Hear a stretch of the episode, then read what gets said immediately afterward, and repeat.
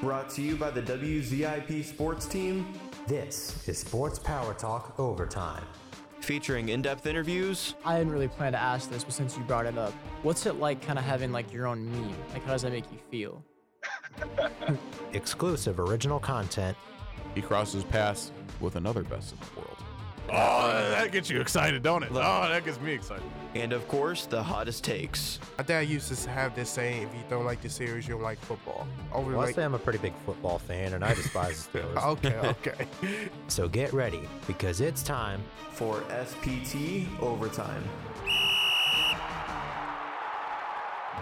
Hello, everyone, and welcome back to another episode of SPT Overtime. I'm your host, Logan Congrove, and joining me today is a very special guest. He is the 1994 Heisman Trophy runner up, 1995 Rose Bowl game MVP, a 2014 Rose Bowl game Hall of Famer, the number 10 all time leading rusher at Penn State University, and most of all, 1995 number one overall NFL draft pick, and still to date, the most recent running back taken first overall. Joining me today is Ki-Jana Carter. Ki-Jana, thank you so much for joining me today. Hey Logan, how you doing, buddy? Uh, th- uh, thanks for having me on. You know what? Hey, keep on going with those topics, man. You make me uh re- rehash the past and then make me feel, put a little smile on my face. Absolutely. Well, you're a legend. You're a legend. I really appreciate you joining us today, uh, talking about your time at Penn State, some other cool stuff that you've done, and what you're up to now. So let's get right into it. I'm going to start off. My first question is growing up in Westerville, Ohio, who would you say pushed you to become the athlete that you became? I'll say your father. Really? Ah, I was. So I, had to put that little, I had to put that little jab in because you know me and your dad grew up uh, grew up together. Um, probably uh, in sports, we're probably uh, the biggest. Probably myself.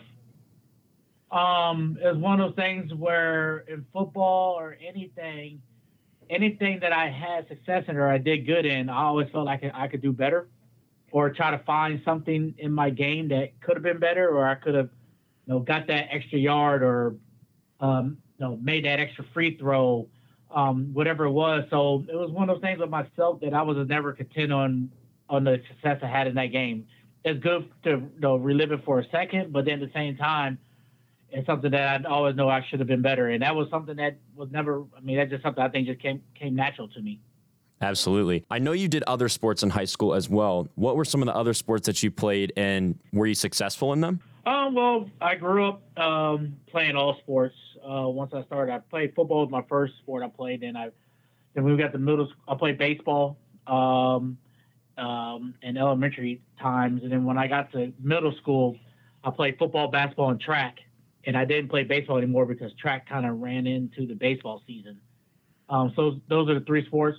Um, that success. Um, yeah, I mean, like our um, our four by one team uh, in high school, we we, uh, we were state runner up. Uh, my junior year, I didn't run track my senior year. Um, my high school basketball team, we were um, we were ranked, I think, all the way up to number two in the state, and then we finished like 22 and two and lost in the regional finals uh, my junior year. So I had I had some success, but it was um, great memories though. More importantly, I had great memories. For sure. So that brings me to another question that has to do with your basketball career. Is it true that you once scored a basket in a real game with your head? I don't I don't know. I don't. Who told you that? I, I, I think about that one. My dad actually told me that. He said that in an actual OHSAA game, you scored a basket Uh-huh. with your head. You know, I could have been. I didn't. I, I'm trying to. I don't know if it was like deliberate. You know, like I no. He said it may have been a legend, but I had to confirm or deny it. I can't. I can't confirm or deny that one. I, I don't. I, I, I don't know that one. I really don't know. that would be cool though. So, a name I want to throw at you too uh, Tony Pusateri, your high school football coach at Westerville South. Yes. How did he influence you, and what are some of your biggest takeaways for playing for him? Oh man, coach is uh, he's he's like he's he's like my, my he's my godfather. Uh, so um, we had a unique bond, a special bond. You know, with me coming, um, I was raised by a single mother, and when I got to high school, he just came came to the program um, either that year or maybe the year before uh, from the sales. Um, and no, we just had a um, my freshman year I didn't play football, but we just had a um, the first time we met, we just had one of those bonds um, that we got close to, and um, obviously uh, from athletic standpoint, uh, the potential for me was there. Um, no, because I not to be arrogant, but no, always had a Yeah, absolutely. pretty successful in everything I did uh, coming up to then. So I'm sure that part was a little bit saying, hey, you know, we have a, a potential uh, good football player uh, in our grass. But but from there, just from our ways of thinking, um, and then obviously the man and the character that he's about, um, you know, um, he was like a father figure to me, and and he would always. Uh, he knew the situation my mom was going in because she was a working mom and had two boys, and um, no, we were kind of not that we strayed away or got any trouble, but just know that no, we were home. So he would pick me up, pick my brother up, me and my brother up, and take me to the gym and go work out with him. I would go work out with him in, at midnight. Um, a lot of the times because that's when he was able to because he worked uh, during the summer with his father. They had a produce company and and that also helped me be able to play basketball and run and practice for track during the day. So no, he's um no very dear to my heart and um no him and uh, I call I call her Mama Pooh. They're, they're my godparents. Absolutely. Great stories on that one. Um, sticking with the topic of Westerville South, what would you say is your most memorable game while playing football at South? Most memorable, I'll probably say two. Probably number one is beating our rival North. No, growing up, growing up, Westerville North was always the uh, better sports program, better app. I don't say better athlete, but just no uh, better teams. And before I got to school there, I know South didn't beat them. And then, um, no, a couple of times that I was there young, we didn't. And then our senior year, we finally beat them. So, and then ever since then, we kind of, we, I would say we ruled the Ville. um, so I would say beating North was probably number one, and then number two, I was a little brother. I was, I was a little brother in the Big Brothers Big Sisters program. Yeah. And my big brother was a uh, coach for Worthington, Thomas Okay. Worthington. My junior year kind of was kind of like my breakout year. We uh, we played Worthington our um, homecoming game, and I had a good game, and we beat them by. I think they were going to try to do a field goal to tie the game, and we blocked it and to win the game. So I say those two are probably the most memorable. So, another thing about high school football, did you ever face any challenges trying to succeed at an early level? Um, challenges. I mean, that's it. Yeah, I mean, like, no, when I, my actually my first game, my first team I ever played when Pee Wee football was the Bengals. Um, Coincidental. Oh, and we didn't, we didn't, we didn't win a game. Oh, but At wow. the same time, I scored of touchdowns. So, I mean, obviously, you know, from a individual standpoint, I've had success no matter what I've done, but obviously, team success is is important, and that's something that's you know, dear to me. And obviously, going into Penn State, that's one of the reasons why I went there because they had a very successful track record of winning. Absolutely. Now, at the same time, I wouldn't change my my adolescent playing career for anything because all the relationships that I made, you know, playing football with my, with my buddies that are in my neighborhood to middle school, the guys I, I grew up with elementary school and built friendships with. You know, we we didn't have the best records on on paper, but the memories and uh, the friendships and and the camaraderie we have with each other, I wouldn't change that for nothing. So that's kind of like a double edged sword question right there. Absolutely. Granted, what I like, what I like us to, to be better. No, I'd love to have been able to a chance to play in the playoffs and all that. Yes, that would have been awesome. But at the same time, you know, those guys, I still talk to guys I played with in high school and things like that. And, you know, those are some things I'll never, I'll live with me for the rest of my life. Another question I have for you is tell me a little bit about your family. My family, my, my family, family, or my, like, Any family. Yeah, well, well, so obviously I was raised uh, a single mother. Uh, she raised two boys, me and my brother Nathan. Um, I'm, I'm raised by a single mother, uh, Kathy Carter, and she raised two boys. I'm the oldest of two. I have a little brother named Nathan. He's uh, I say little brother, but he's seven years younger than me, so now he's like 41, but he'll go be 41, but 42 actually. It's so funny you say little. Um, so I, that's my my family growing up, and then now I'm married. Um, have a wife uh, Sarah, and I have we have a uh, a beautiful son named KJ. Fantastic. Uh, just turned a little. It's like 27 months. awesome. Congratulations. Thank you. Absolutely. Touching on your mom, how did your mom influence you throughout your life and throughout your football career? Uh, well, my mom obviously um, she didn't have any athletic backgrounds or anything. My uncles, my great uncles, uh, were basketball players and things like that. Nobody really played football. So when it came into like the sports side, that was just something that was naturally me. My dad uh, was a basketball player. Um, he liked sports, so I, I got that side. But the thing I got from my mom is, um, I would say, the work ethic and just sacrificing and and you know whenever you put your mind to something, be determined. Because you know, looking back now, obviously I have a child now, but you know, her at an age, a young age, had to raise me by herself, work, and then also, you know, seven years later, have to have another child and raise them two kids under thirty.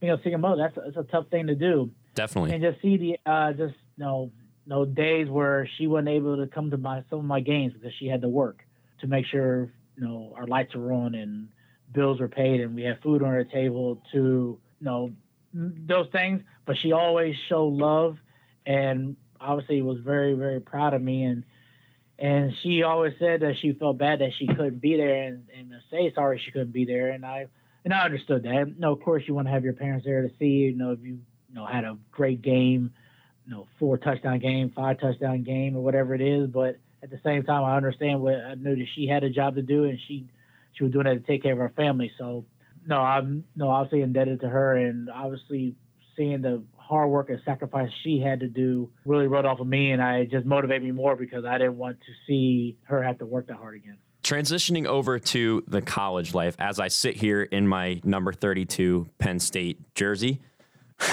You got one, huh? Absolutely. Nice. So, my first question for you about Penn State, or in college in general, actually. When your recruitment started, what was the most overwhelming part of the process? you got well.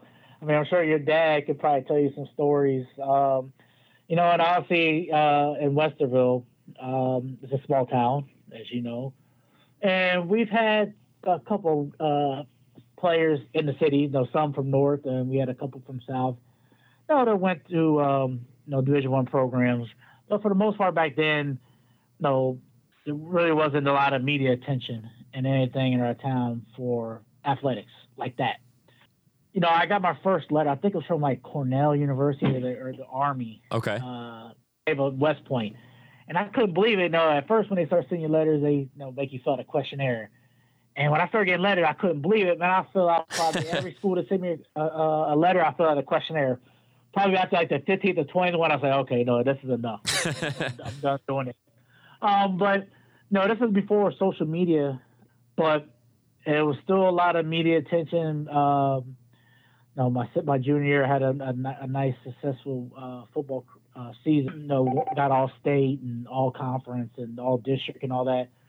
So I started getting the buzzes um, around from the major programs and obviously Ohio State in our backyard and you know kind of expanded from there. So the attention got kind of crazy um, because especially going into my senior year, you know, you know being all state, you know that, you know, obviously preseason, you know, uh, all American, and was supposed to you know, was supposed to win Mr. Ohio uh, football uh, that year and this and that. So the attention was crazy. Um, it was. I mean, I guess it's fun to look back because you you don't get a lot of those opportunities, but it was it was kind of hectic because you know every not everywhere I went, but you know get a lot of calls and a lot of newspaper articles and um, you know phone interviews, things like that, and then obviously uh, going into my last year, a lot of hype was was coming up, and you know a lot of the big boys were jockeying to you know earn my uh, my I guess wanted me to come visit schools and obviously you know sign with them. So it got a little got a little crazy and um, you know had a had a little some some national attention about schools saying that I was getting improper gifts and things like that, and where I'm sure this came from the back end from people putting bugs in people's ears because they want to try to steer you away from Right. certain schools, but it was um it was it was a crazy time. It, it's funny to look back at, but at the same time, it was kind of kind of hectic, especially being a 17 year old kid. Definitely. And you had touched on this a little bit before, but I wanted to circle back. What were some of the main priorities in choosing a school? Um, well, a one. Um, I, I wanted to play close to home if I could, because my mom, like I said, on Fridays, she she didn't get to see a lot of my games, and she made a vow that she would catch she would come see my games on Saturday, um, no matter where I went. Absolutely. So I wanted to be close to home, so when those times comes, that she can drive and and be able to make it. That's one. Um, so obviously that meant Big Ten. No, that was something that I've always dreamed of wanted to play in the Big Ten because, you know, growing up wasn't the BCS championships or the, any of these bowl championships. It was basically you win your conference, you go into the bowl, the your uh, selected bowl, and the Rose Bowl is obviously being in uh, Buckeye country. That was like the goal every year is they'll get to the Rose Bowl. So that was something I always dreamed of wanted to, to do is to play in the Rose Bowl.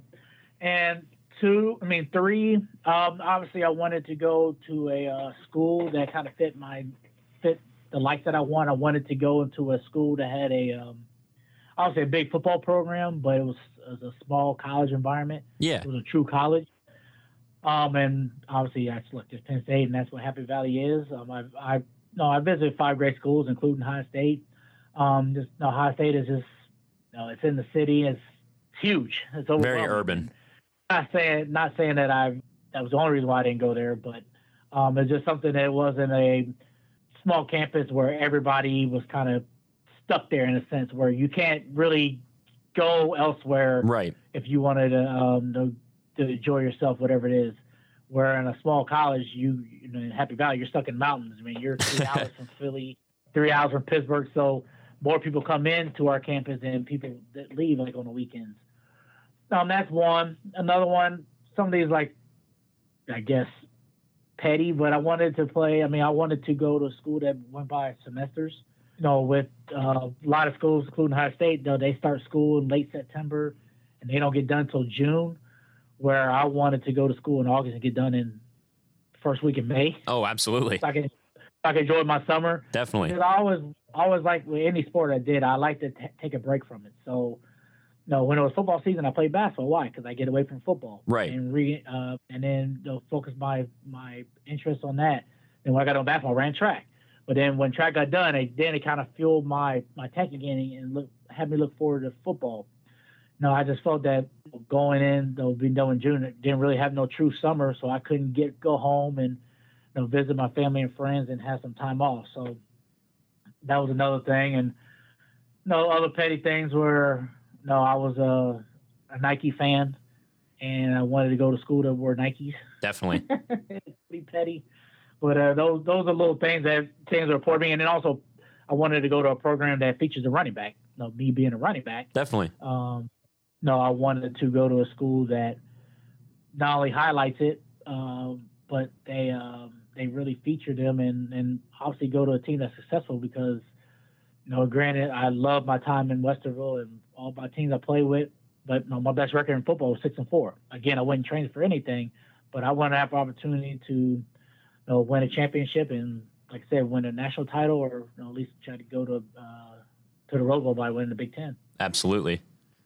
So, next question I have for you: um, Was there any schools before you chose Penn State that you were leaning towards, and why did Penn State end up standing out to you?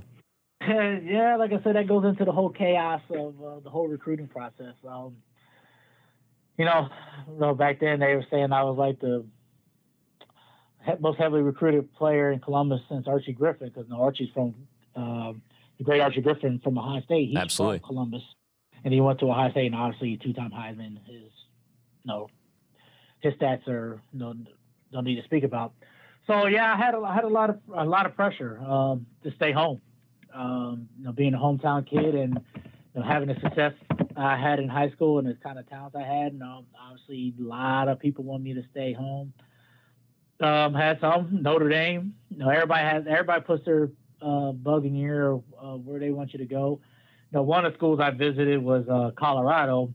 I did that. You know, they were um, know, great that year. They won a national title, and I said, you know, I wanted to go out west and visit. But once I went out there, I said, you know, that's too far from home, and that wasn't my fitting. So really, it was uh, it was tough. And I, you know, I visited Ohio State, uh, Michigan, Notre Dame, uh, Penn State, and Colorado. Uh, Michigan, I visited, great school, but being from Columbus, You know, Couldn't end, do it. like, you know what? That's still Michigan. Uh, it just wasn't a fit. It just didn't feel right.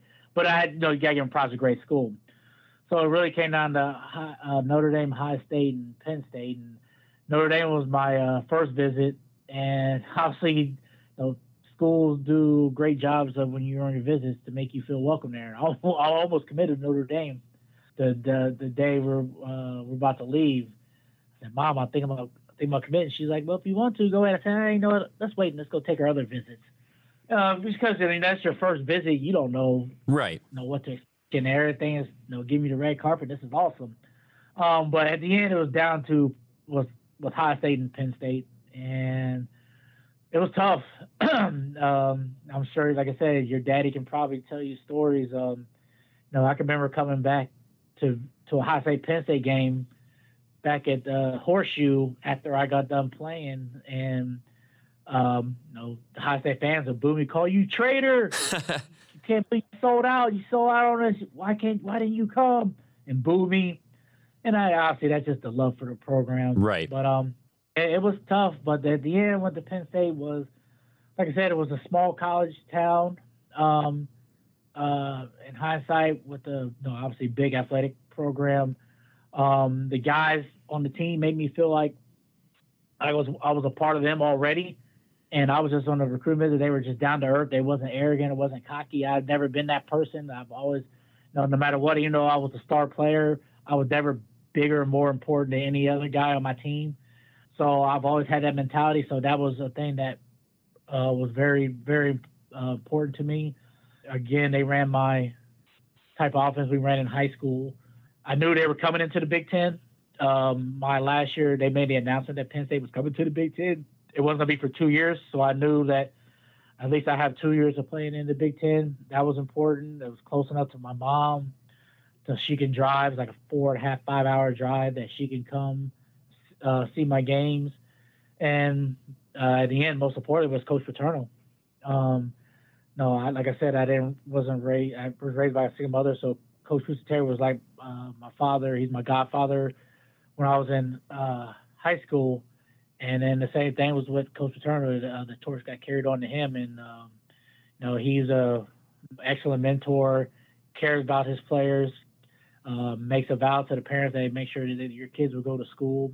He's a man of integrity, and the more of the vows he stand by is something that you know, you know we take I take with me to this day. So, um, you no, obviously I know that was a little run on uh, soliloquy about why I chose Penn State over the other schools, but no, it was something that I I'm glad I did, and um, and then also got me away from home to really kind of grow up and you know expand my horizons and say, you know what, okay, you know you can always come back home, but there's other towns, other people from other walks of life, different walks of life.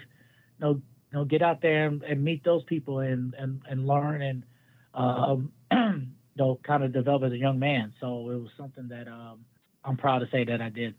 And that actually brings me to my next question. I'm glad you brought up Coach Paterno. My next question for you was going to be when you did end up choosing Penn State, how involved in your recruiting process was Coach Paterno?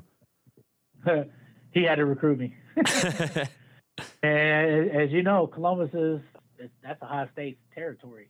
Being at you know our hometown is only 10, 15 minutes away from campus.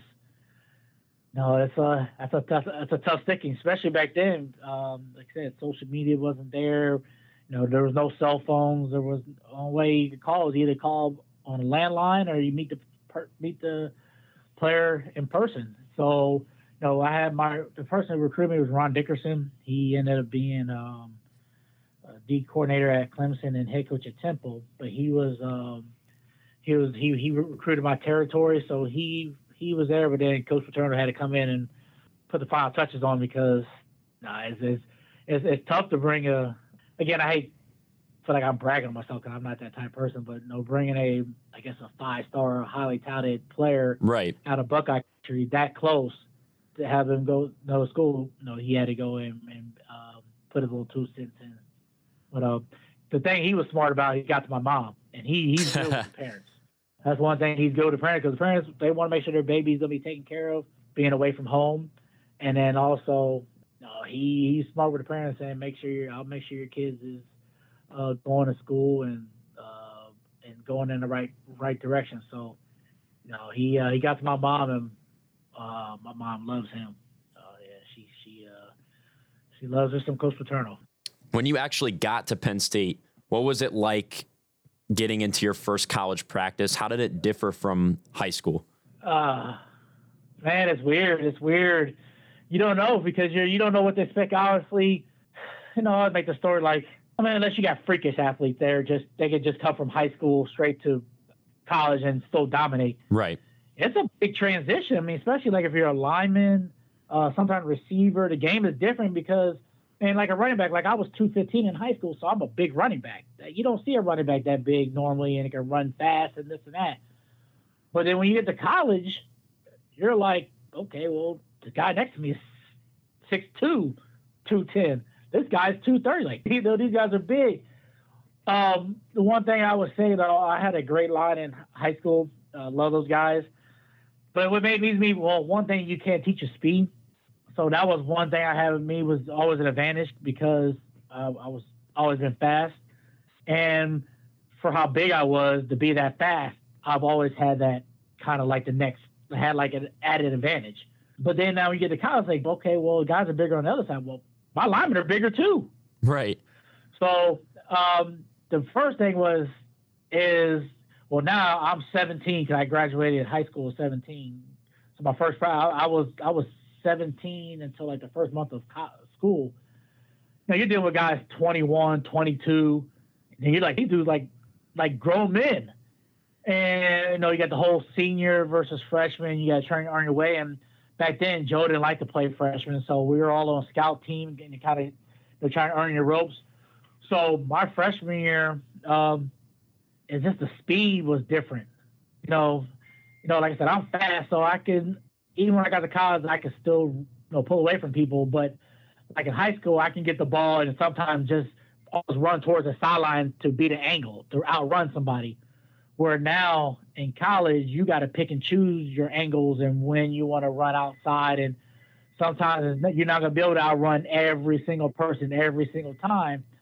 So you got to be patient, use the right opportunities to uh, to utilize your speed. You got to kind of bottle it in um, a lot more. So I think with me, the biggest transition was one, how big the, the guys were. Like linebackers are 240, 230, 240, where in high school they're like 195, 200. Usually I'm bigger than them already. So that and the speed and and also like just like high school, just like in college, you know, you got a guy like a senior who's been there four years, so they they kind of know the ropes already. Where you're just coming in. You don't know the speed of the game. You don't know the playbook. You don't know all the all the uh, intricacies. I'm sorry of the offense.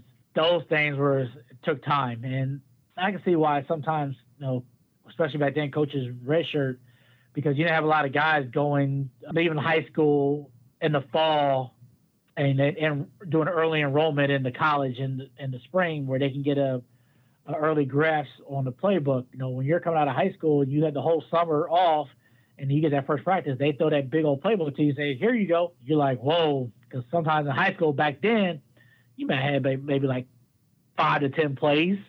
That's about it. Here, no, the the playbook's a lot bigger. So there's a lot of lot of different things, but it was definitely a wide open, eye opening experience uh, that first day, and you, the the butterflies you don't know what to expect. And then the first day you'd say, okay, no big deal. But when it's the first day of pads, that's when you're like, okay, these dudes are big. Big difference. yeah, yeah. What was it like the first time that you got to play at Beaver Stadium? Um, truly play or just get dressed up and go into a game? Both.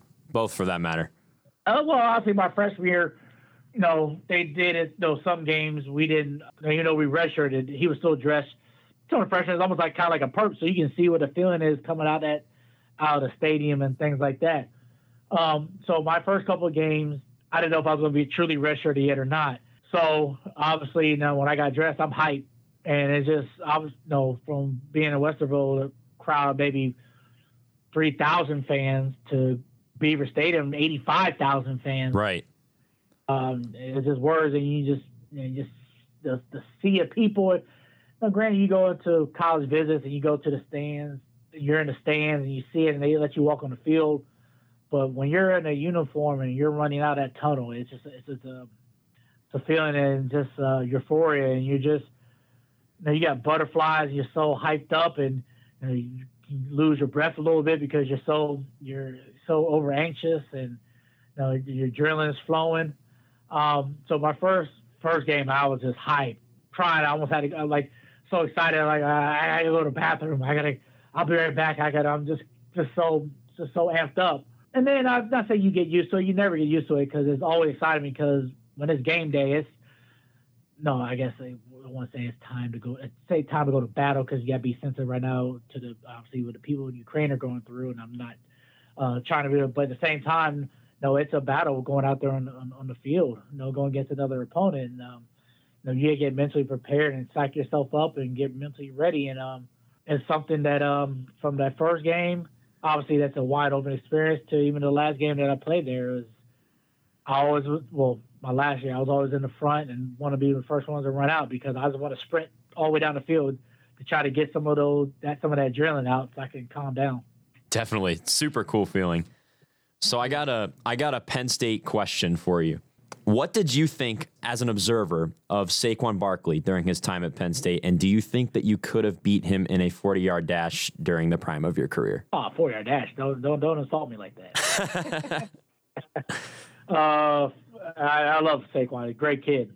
Uh, but I beat him. Yeah, I'd beat him in 40. But him, I mean, the game of football has evolved from when I played there to when he was there. And you know, with my, with my team, no, we had two great receivers. We had a great quarterback. We had a great tight end. We had a great line. And no, Penn State when he was there, we had great players, but he was basically the main focus. Definitely. His game is just it's, it's sickening. I mean, because he you don't realize realize how big he is. Because you look at him, and you're like, is he that? And I stood next to him. I'm like, he's like a couple inches taller than me.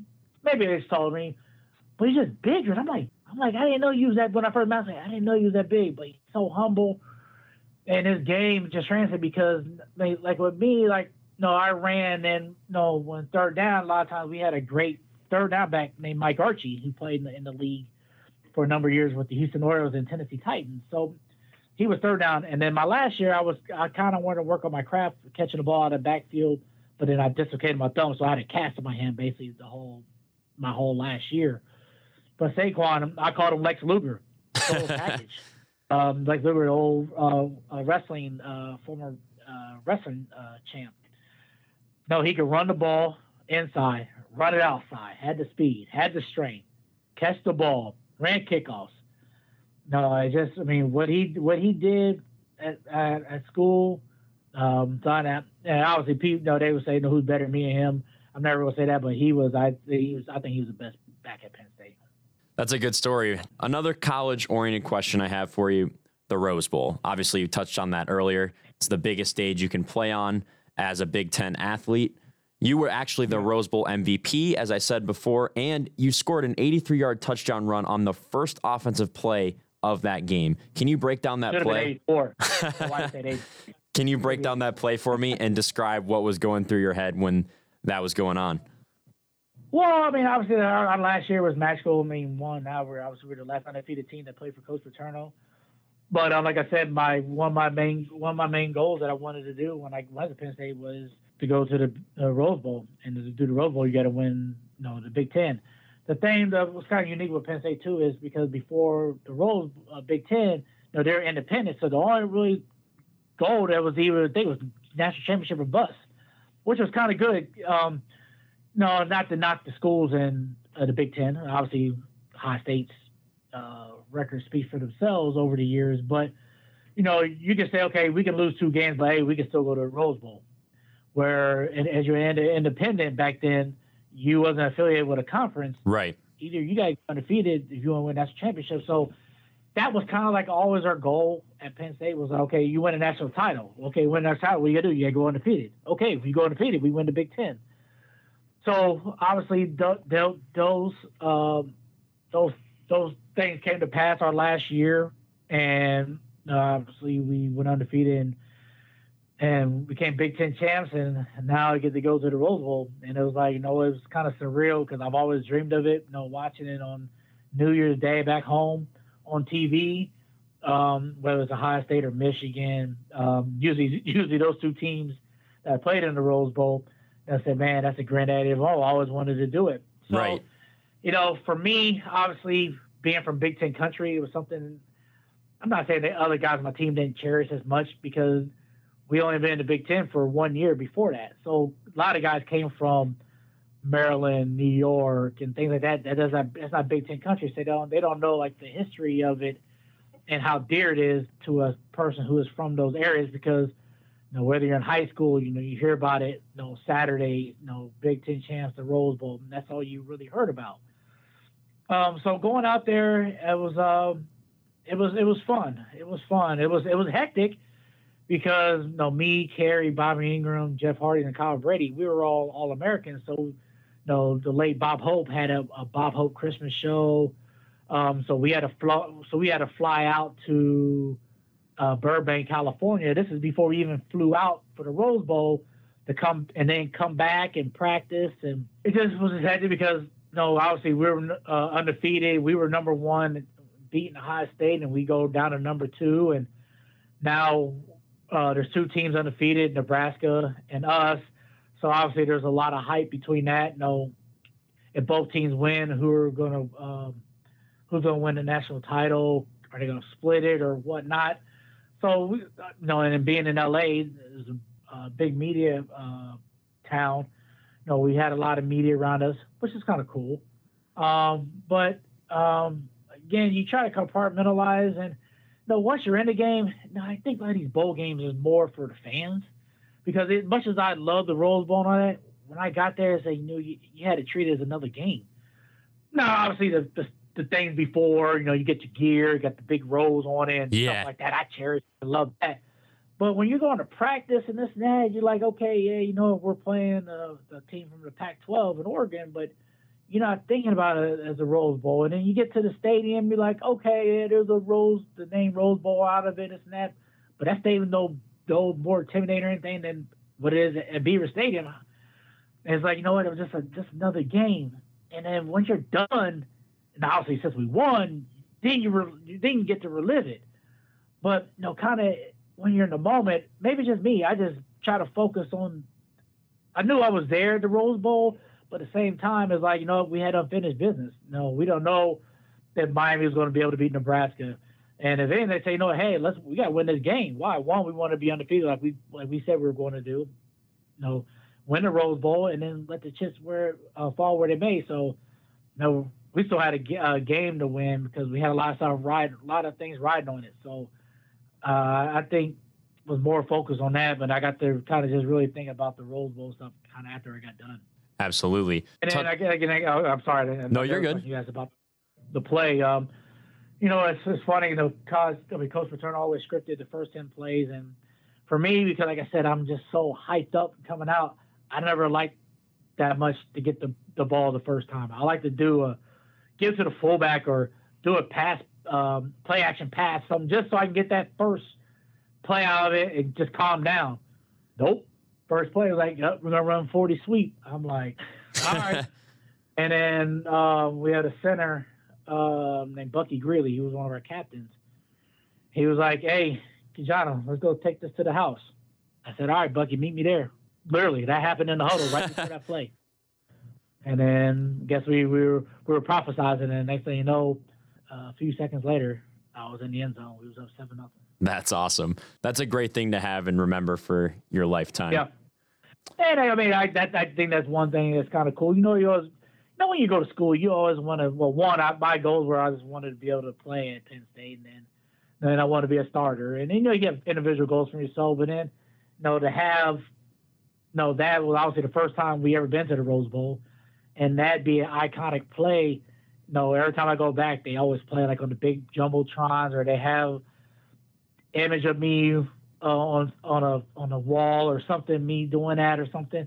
No, that's just something that's gratifying because you don't ever think that that can happen to you when you're at school, and just to be something of a such an iconic moment for a school and a football program in history is, of that magnitude is uh, it's kind of overwhelming and it makes makes me, makes me a little happy. Now I can't wait till my son gets a little older so I can say, "Hey, that was Daddy," and he can really understand what I'm talking about. So, another question I have for you since you talked about the meaning of the Rose Bowl and how sometimes it doesn't even feel like it just feels like another game.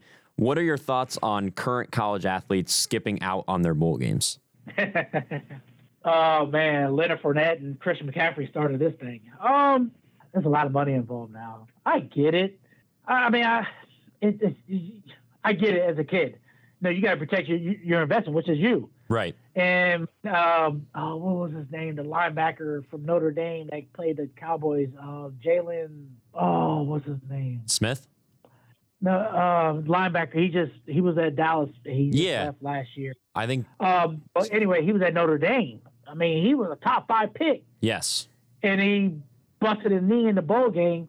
Granted, he still got drafted, though, by the Cowboys late in the first round because they took a chance on him.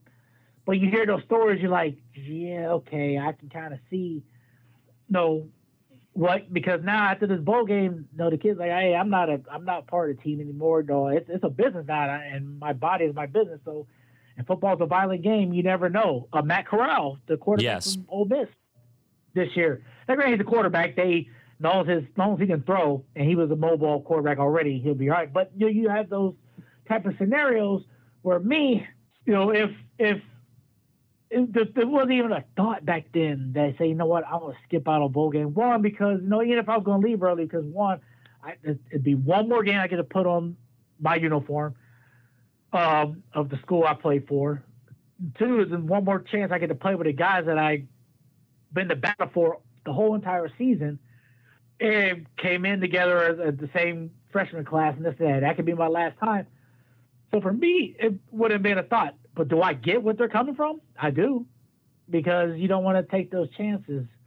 Um, that's a that's a that's a slippery slope, and I can see both sides. But for me, I I don't know. But again, like I said, Penn State, we had a lot more riding on when we were playing the bowl Right. game to win title. Um, but you know, some of these guys say yeah, they don't want a chance of getting hurt. I can understand what they're. I can. I, you can't. And if they're playing basketball, no disrespect to basketball players, but it's not as physical as football. You know, football, something can happen to you any given second. So, you know, if you're going to be a high pick, do you want to take that chance? I get it, but me is like, you know what? I want to finish what I started. Absolutely. And, and have one more chance to, you know, and get on that field with my guys and wear that uniform. And, and I guess it also goes to the program. I mean, know, some guys are highly touted and no disrespect to them or their football program. Maybe they didn't love their school and love their team as much as maybe I love my school. So if you don't feel that passion about it, uh, maybe not. But that's not how. Right. That's not. That's not how. How what motivated me and this and that. So I. That's a that's a, that's a tough one. I can I can see both sides of the coin, where arguments of why kids should play and what don't. But now with the NIL going on now and things like that, maybe it might entice kids to to play that last game. You know, because it it, it does do the bowl games a little injustice. I mean, like last year, Ohio State, you know, Olave and the um, Garrett Wilson didn't play in the bowl game. Now, granted, the uh, Jackson Smith and Jigma had the the crazy game of of, Right. of all games, but no, if he didn't, they- no, you could just rob out the fans. And what if Ohio State would have lost that bowl game? Not saying that having those two players would have helped them. No, they would have won it, but you never know. So Right. you know, you just things that where say you don't really owe anything to the fans, but at the same time, I want to go out a winner, and I want my last impression of people will say, you know what, he out there and played, and you had a great Rose Bowl game, or you had a great Citrus Bowl or Orange Bowl, whatever bowl game playing. I want that to be the last memory of me if, if my team is there. I don't want them to, to film me sitting on the sideline uh, in street clothes when I could be out there playing with my with my guys. Absolutely. So moving forward into your NFL career, like I mentioned, you were the number one overall pick by the Cincinnati Bengals. Uh, what played into your decision to declare for the draft? And I actually read something that you were one of the first players that Coach Paterno told to leave early. Is that true? I was first. I was the first one he told me to.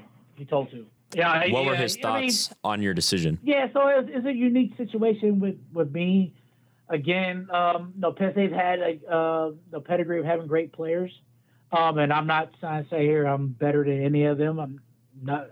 I don't want to even say that in any form or fashion, but um, no, all, all the other guys that came above me, had guys going to first round, this and that, um, but they were all seniors.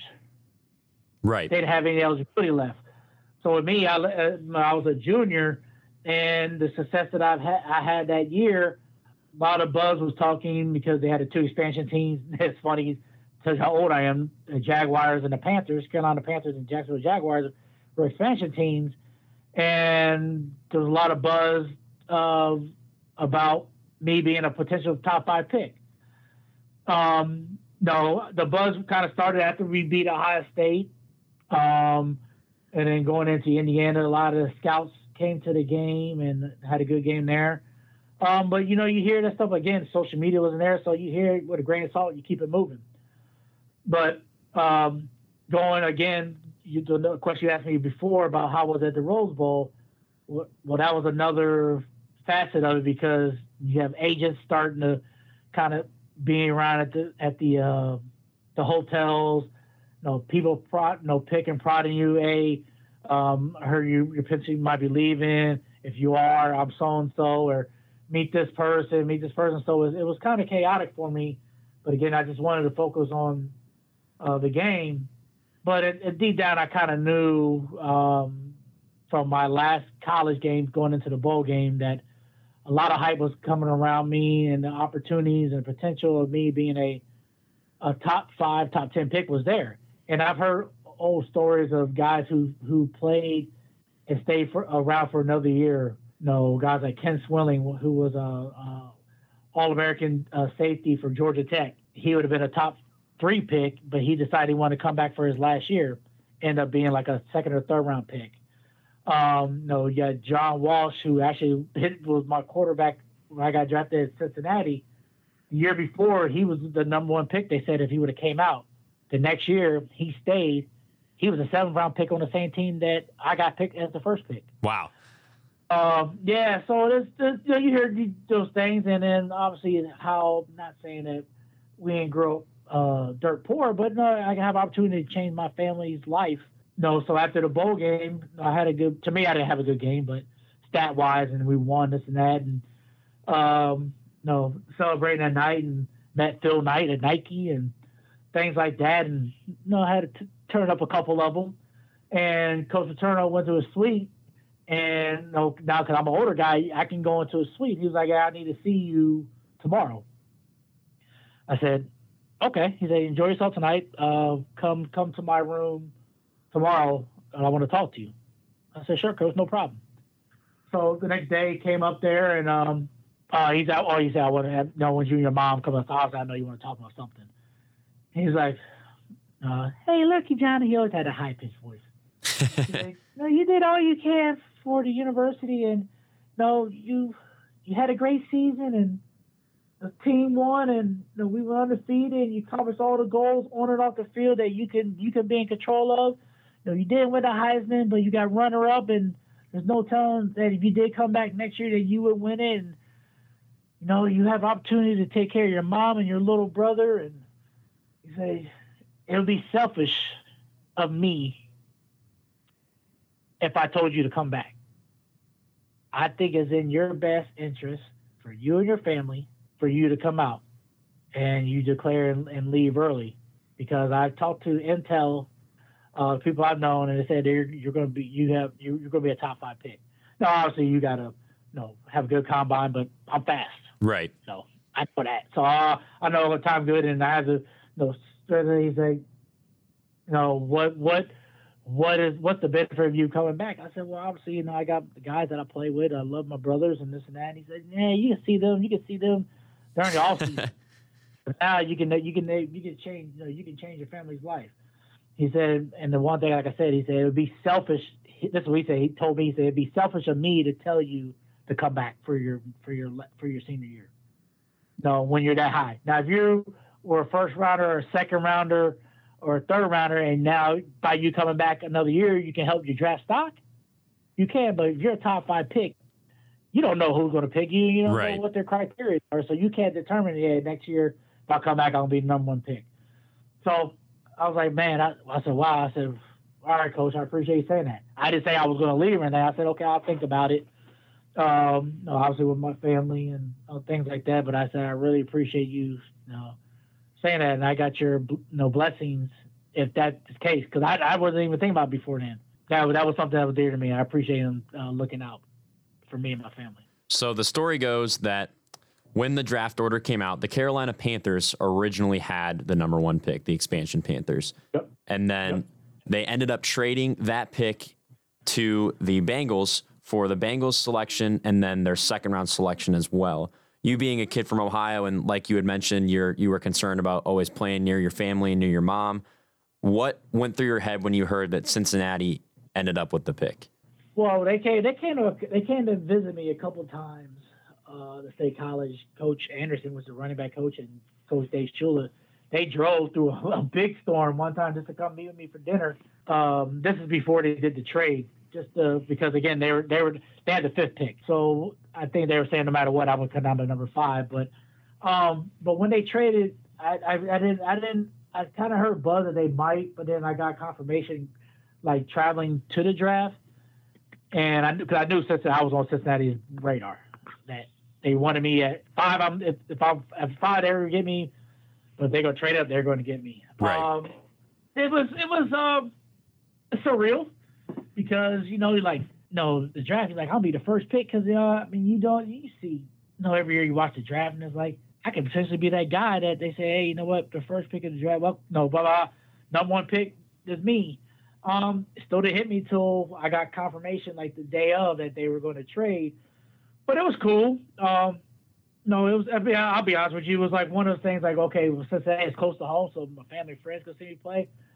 But honestly, the one thing I didn't like about it is because they they played on turf.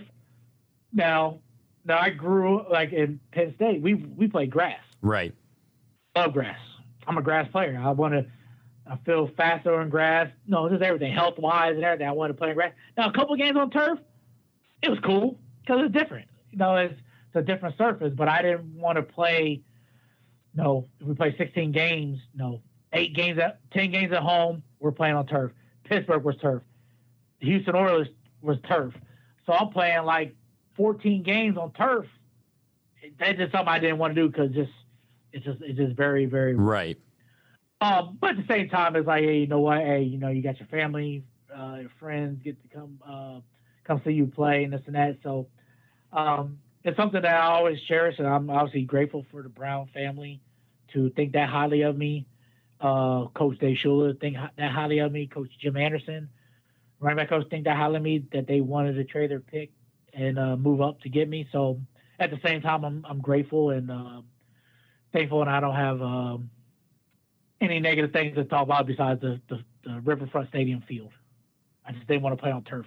That, and, I, and I told my agent, Leigh Steinberg, they said, Where do you want to go? I said, Well, I mean, obviously, Jacksonville, Carolina, new team. I said, I like to go there. He said, Why? Because they play on grass. I don't want to play on turf every game. That's just something I just knew I didn't want to do. Um, and then Washington Redskins, obviously, was the fourth pick that I had opportunity. Um, and I think Houston, I knew they were, they were going to go after McNair. Um, most likely or a quarterback in general. No, I told him as my prediction I didn't want to play on turf, but hey, you know, since hey, like we don't care what your preferences are, you know, hometown kid. I mean, obviously from a player standpoint, and then I'm sure from a marketing standpoint, um, they're like, no, it's a, it's a, it was a slam dunk for them, and I just obviously, unfortunately, my career wasn't as uh, fruitful as we all wanted it to be. My next question for you, um, before we get into the actual playing of your career, what was it like to hear your name called first overall? Like I know you said you had some indications that you were going to get picked that high, but what was it like when you actually heard your name number one overall? Um, well, I was in the back room. I, like again, I knew they called it. I knew they were going to do it.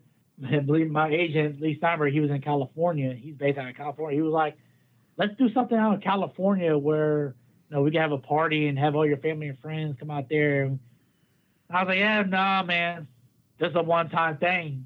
You don't get to go to." Uh, I think back then it was Radio City Music Hall and, and be able to meet the commissioner and all those things. So I wanted to um, to be there, be there and experience that. And also, uh, Kerry Collins was there too, so was my quarterback. Right. We were there, so I wanted us to be together. Um, so they had like a uh, like a little room for us. It's weird because obviously I kind of knew it already. I think my mom knew it. A lot of people knew about it. You just you know, obviously you got to tell me don't say anything. It was it was pretty cool. At the same time, during this whole draft process, I made one vow to Coach Paterno. I told him I would graduate on schedule. Once I declared and had my conference, I told him I would graduate on time. So had to take extra classes that semester. So going through the whole draft process, I took extra classes because I wanted to graduate Right. on time. Um, so like during that whole week, I was getting ready for finals, as you know, you know now, getting ready for finals and you know, traveling here, meet this team, go back home, get ready to study, get ready for this final, travel here, this and that. It was hectic. I was exhausted. It was exhausting. So, you know, hearing it, uh, obviously was a great feeling, but it was just like one of those things like maybe maybe I could have a little chance to rest and that process is over now, but that was only a start. Um, it was just so exhausting. It was so funny that I actually uh, fell asleep uh, at the, at the uh, we ate after, after the draft. We ate and I fell asleep afterwards. Next question I have for you: Did you feel any pressure to be a great player right out of the gate, or did you think that the Bengals like gave you the lenience to kind of like grow into the game, the NFL level? Well, I mean, obviously, you know, I have no. I always had uh, confidence in myself. I always wanted to be great, so I, I put pressure on myself. Um, but obviously, once you get to the pros, it just goes to a whole nother level. It's just, it's just like high school. Okay, college uh, is good, but you're still regionally focused on. Sometimes nationally, but mostly regionally. When you get into pros, you know, you're global and all the media outlets and this big business and things like that. So, um, did I feel no pressure? No, again, I'm playing the, the game I love. I, I have confidence in myself. I know what the skills, the skill set that I have. So I didn't just go out there and just learn the, the playbook. And again, just kind of like I was a freshman in college, you know, learn the game. The game's a lot faster in the pros, and multiply times 10 compared to college. So, you know, you have to learn the game. And now, after four years, usually a senior in college, they're gone. So you don't say, man, that guy was a great player. Man, I don't have to face him no more. when you're in the pros, he's year four, he's just getting started. You got guys that have been in the league 10 years. Right. So they know like every part of the game, though, the tricks and trades of it. So it's just one of those, you just got to, um, you know, you just got to get in the books and learn it and um, slow down. But I had pressure on myself too because I wanted, I, I I wanted, I wanted. There's certain obviously individual goals that you wanted to have for yourself, and obviously I wanted to show the team that say, hey, you know, your investment that you had in me is gonna is gonna pay off. So I wanted to pay it pay it back to them. Definitely. When you did end up tearing the ligament in your knee, how much did that hurt you mentally? And were you scared that you wouldn't be able to play again? I mean, obviously, when you get hurt, yes and no, because I with my with me, you know, even throughout my early years playing sports, I've had a lot of injuries. You know, I broke my foot in seventh grade. Had a knee scope in eighth grade. Um, so I've had injuries, and I knew that eventually you can bounce. Your body's going to heal, and you can bounce back. Um, I had a um, a pretty extensive knee uh, uh, injury going into my senior year. Um, so I knew that the body was going to be able to was was going to be able to um, heal back. But now it just gets to a point where mentally you just got to go get your mind right. So that was uh, something that I think I had over a lot of other players or people who've never been injured before, and you have something that severe. Sometimes you can't overcome that. And lucky for me, I never had a knee problem since then on that knee uh, for the ACL. So um, I knew that eventually that I would get back. And if somebody said I couldn't do it, I would prove them wrong. So it was just it was just only a matter of time. And and I I exceeded like all like the they say yeah you're not gonna be able to walk in like four like four to five weeks. I walked in two. Wow. You won't be able to run until like eight weeks. I ran in four. It's just one of those things where they say you're not gonna tell me what I can't do. And I just and I knew from other injuries that certain things I could do to push myself to get myself better. Another thing you touched on, you said that there's guys that you're like, oh, I never have to play that guy again. So, NFL or college level, was there any player that you were genuinely scared to line up against?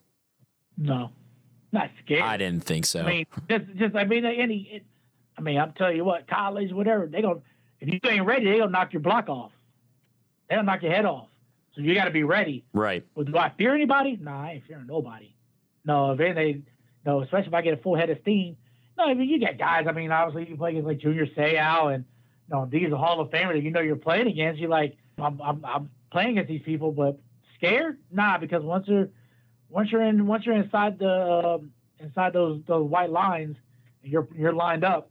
You know, you got the adrenaline. You're focused on your job, what you got to do. You, you know, you got. You know, I don't. You don't think about like who exactly is on the other side of who you're playing against. Now you know you're playing against certain players, and you know you got to, you know, when you run and say you got to know how to get down and, and play smart. But there's no one that you you you afraid. You got to respect everybody, but being afraid, if you're afraid of anybody, you don't belong out there. It's definitely a matter of strength and mental toughness that you just got to have to be able to play at a high level like that.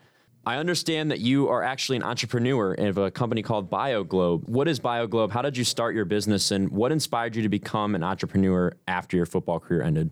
Uh, well, I went to school for with a business degree, uh, marketing. Um, so um, I know football wasn't gonna last forever. So say you know you have to have a secondary career. Started BioGlobe uh, when it first started off. We got into the um, infectious control sector, um, like when no, co- combating against MRSA, norovirus, staph infections, and things like that. When I played with the Saints, I contracted a staph infection uh, back in 04. and so I've always been somewhat of a germaphobe as it is. I'm not like like Howie Mandel. I won't shake your hand and things like that. But I always feel like myself wearing hot water and Right. you know before this whole COVID nineteen, obviously wash my hands and put towel on the doorknobs and things like that. I've always done that. Um, so in 0, 08 had a um, my, my partner at the time. He was involved in the cruise industry, and um, make a long story short, decided to start a company to combat norovirus because that's what that is big in the cruise industry uh, back then, where you see a lot of what they say a ship is can't can't uh, leave because too many sick passengers, usually from norovirus. And so um, I created the name BioGlobe uh, for that, and we got into that uh, market. Um, after a while, I decided to kind of branch off from there. I kept the name, and now what we do is we're a marketing and branding company. Uh, you say, well, why do you keep the name? Well, because we're minority owned, and I have certain certifications with uh, state and government uh, certifications, so I didn't want to change my name. But no, we're a marketing and branding company, so we do everything from like customized apparel, um, that you, anything you'll see like in your bookstore, uh, your school bookstore, we Mhm. can do t-shirts and polos and jackets. We decorate those. Uh, we do promotional giveaways, promotional uh, called swag items, tchotchkes. Uh, we do signage, so everything from banners to tents to flyers, graphics you see on side of stadiums, or stuff on walls, or any tents or feather banners you see on the streets. We can do those. Um, so, and we do printing service like business cards and flyers and posters and things like that. So anything that kind of put me, it brought me back to my my major, to marketing and branding and helping clients uh, brand their business. That's what that's what we've done, and we've been doing that exclusively probably for the last ten years. That's awesome. All right. So, last question I have for you before we wrap it up Who is your favorite teammate of all time at any level? Favorite teammate? Yes. Come on, man, you put me on. Or a group of teammates. Doesn't have to be one person. All right, well, I'm gonna go. I'll go by each each, each uh, level. High school, my favorite teammate. I gotta say three. Okay. I would say J.J. Bevan. He was a, a linebacker uh, who moved from Wisconsin and played with me. Um, the last couple, he moved to uh, Westerville played with me the last couple of years. He was he was our linebacker. That was my role dog. We would uh, work out together things like that. Him, Ray DuBose, rest in peace. He was my best friend. Um, when I moved, I, I moved into the Columbus area, but still went to Westerville schools. We were neighbors, and we would ride our bikes to uh, to go work out, and we were um, high school buddies. Uh, he's my best friend, and then I would say another guy, AJ Dobbins, um, who also we lived in the same area, and we would go. We didn't have cars or anything, so we would we would ride our bikes all the way up to Westerville to go work out and you know and practice for track and things like that. So I would say those three in high school, college. I would say my roommate Bobby Engram, who now is the athletic. I mean, who was the offensive coordinator at the University of Wisconsin.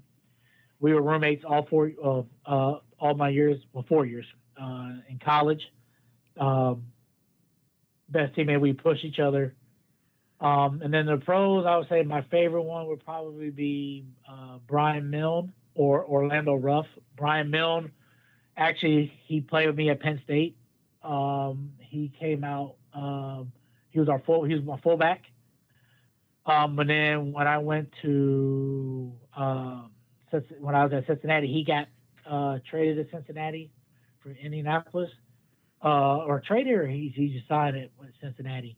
And so I had my boy, had my buddy back, and we were inseparable uh, for the couple years I was there. And then obviously I got injured, and then I got released by the team. So I would say him. And then Orlando Ruff was my uh, teammate at when I my last team with the Saints, and he used to play for the Chargers. I remember playing him against the Chargers, and he was one of those know, linebackers like to talk junk and talk smack. He's a, he was big.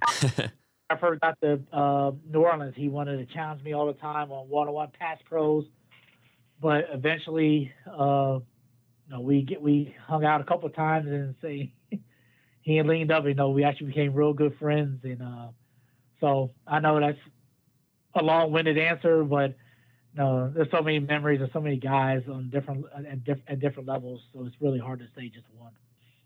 Absolutely. Well, Ki-Jana, I really appreciate you joining us today. Any final thoughts for any college kids listening or anybody, any advice on entrepreneurship, on on just life in general? Oh, I mean, it's like I mean, obviously, life in general is just you know what, be passionate in whatever whatever you want to do, um, and whatever you do, do it hundred percent. I don't care if if, you want to be a. I know it's now it's like if somebody want to be a YouTuber or you want to be a doctor, you want to be a uh, a radio disc jockey, if you whatever you want to do, put 100% in it, and um, and don't let nobody tell you that you can't achieve your dreams, because first like me, they I always said, hey, that odds of you of you being a professional player was, you know, one percent of one percent. Say, okay, well, I want to be that one percent of that one percent. I want to make it. Absolutely. You know, so always put your mind to it, and and whatever you do, also put God put God first, and and have Him with you because if you do that, He's gonna be with you on every step of the way. Definitely. Thank you so much again, Ki-Jana, for joining us. I really appreciate it. This has been another episode of Sports Power Talk Overtime. I am your host, Logan Congrove, and thank you again for joining us.